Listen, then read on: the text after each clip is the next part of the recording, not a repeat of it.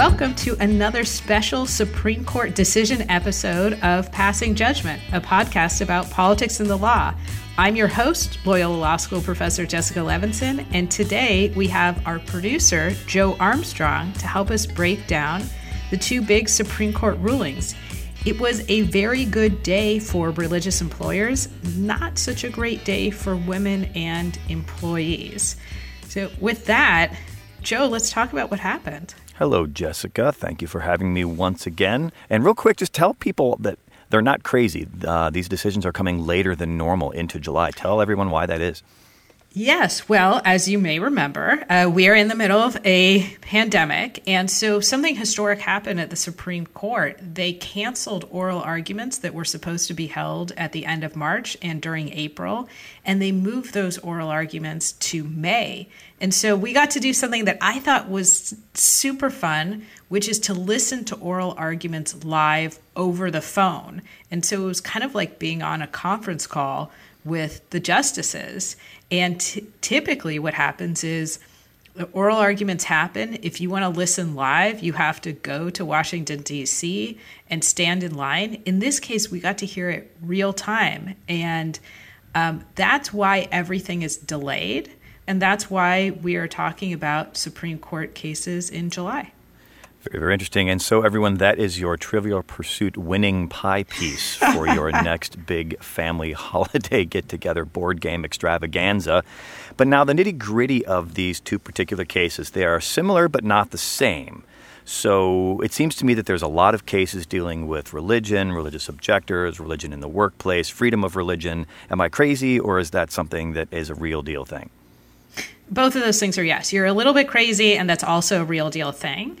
So we are going to see more of this, listeners. What we're going to see more of is religious objectors, and we're going to see more of matchups between the freedom of religion on the one hand, and then on the other hand, we're going to have things like the freedom from discrimination or the freedom of a presidential administration uh, to write laws that make it easier for hypothetically, let's say employers to tell employees, I don't have to give you contraception care because it violates my rights, it violates my belief that you should be able to have access to this. So you're not at all crazy in the sense that we're seeing more of this and we will see more of this. If you're looking at big issues that are going to come before the Supreme Court, a lot of them will be related to religious freedom. And that's because these cases take a while to work their way through the judiciary to get to the Supreme Court, right? These are judicial seeds that were planted long ago. Am I thinking about that correctly as well?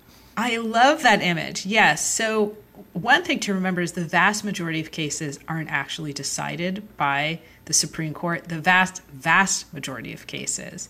And the ones that are have been working their way up through the system for months, if not in most cases, years. You have to go through the trial court level, then it's appealed to a court of appeals, and then in the rare cases that are taken up, it goes to the Supreme Court where there's a whole season of briefing and then oral arguments and then a decision. So we have good notice of which cases are winding their way up. Now, my high school and collegiate government and poli sci teachers would be very, very proud of me now if they could see me flying like a little bird ha ha to you. anyway, so these two big rulings today, similar but not the same. Tell me why they're different. So they're different in part because one of them deals with a statute, the Affordable Care Act, and one of them deals with a constitutional issue. And specifically, the first case deals with uh, the Affordable Care Act, what we know as Obamacare.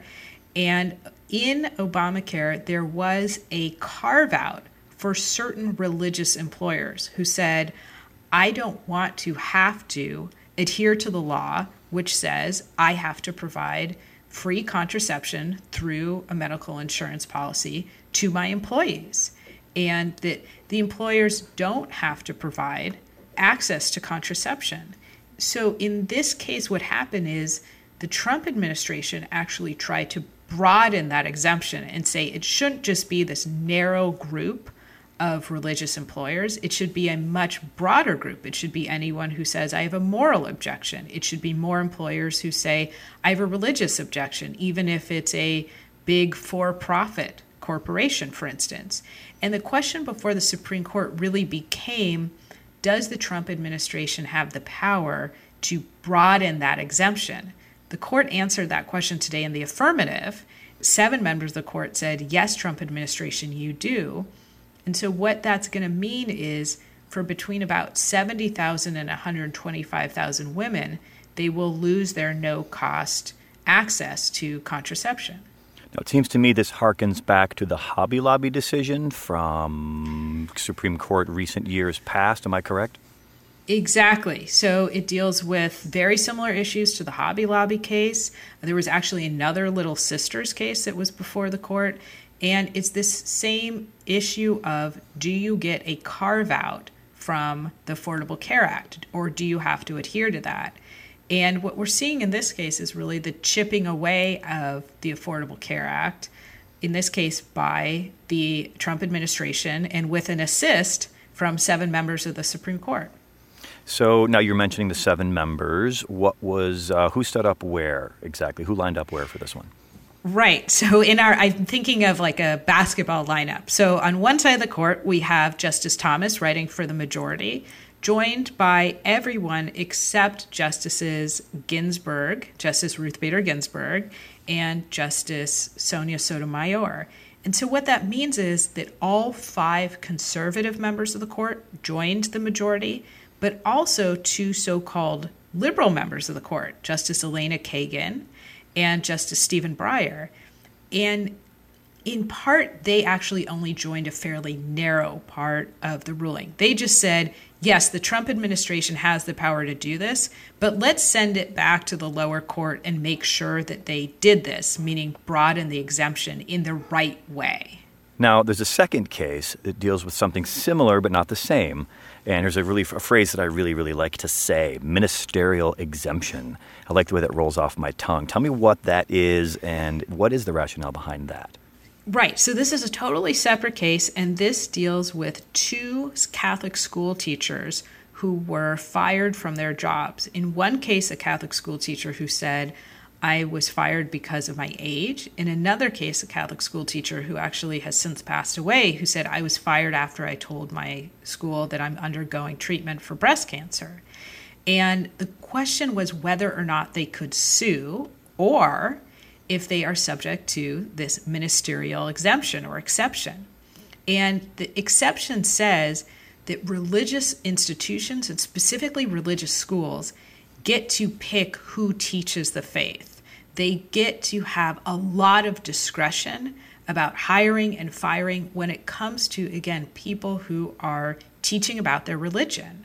And that means that you can, under the ministerial exception, you could fire people because of their age or their race or um, potentially their LGBTQ status because the judiciary shouldn't be, they say, involved in second guessing religious institutions, and in this case, religious schools. On that basketball court we were talking about, how did the justices line up on this particular case? So in this case, it's again a 7 to 2 decision. We have the opinion by Justice Samuel Alito, and it's the same 7 to 2 lineup. We again have Justices Ginsburg and Sotomayor in the dissent. And what they say in dissent is we're very worried about what is going to happen to employees of religious schools. And why are we giving free rein to these religious schools to discriminate? And on the other hand, of course, we have the majority saying we're very worried about religious freedom. We as judges should not be in here second guessing why religious schools are making the decisions they are because they have a First Amendment right to freedom of religion, even if in normal circumstances their actions might violate federal anti discrimination laws. Now, on the ground, how does this apply for employees of religious schools? Because in some ways, it seems to be like so many Supreme Court decisions one step forward, two steps back, eight steps forward, one step back. Is this, I mean, it's more freedom for some, less freedom for others. You know, freedom is a big thing in America. Uh, we line up and argue about it all the time. How does it specifically apply in this case? With all those steps, I feel like I'm dancing. So, how does this apply? What it's going to mean tomorrow for employees at religious schools is that if you teach you could be considered a quote unquote minister for the ministerial exception. And therefore, if you want to sue your employer for discrimination, you may not be able to go to federal court to do that. This gives religious schools a lot more power over the hiring and firing of their employees. Again, think about all of the elementary school teachers who are there to teach science, math, English, etc. Uh, they are now not subject to the same workplace protections uh, that they might have been if the decision had gone the other way. So, in both cases, you know, let's wrap it up with real world consequences. In the first case, the Little Sisters case, we have tens of thousands of women, if not up to 125,000 women, who will no longer have free access to contraception. In another case, we have many employees who work at religious schools who now will lack uh, workplace protections because of this ministerial ex- exception. And so, what we would say to our listeners is what we often say elections have consequences, and the composition of the Supreme Court really matters. You might be celebrating today. You might be, you know, pouring yourself a glass of wine and really bemoaning the decision, but the members of the court really make a difference to our daily life. They certainly do. Sometimes you're the windshield, and sometimes you are the bug or as I understand, as the aphorism goes. Jessica, thank you so very much, as always, for hosting the show and for helping me and our listeners be a little smarter than we were 10 minutes ago. And uh, I look forward to discussing the rest of the election season with you. Well, thank you, producer Joe Armstrong. Thank you for passing judgment with us.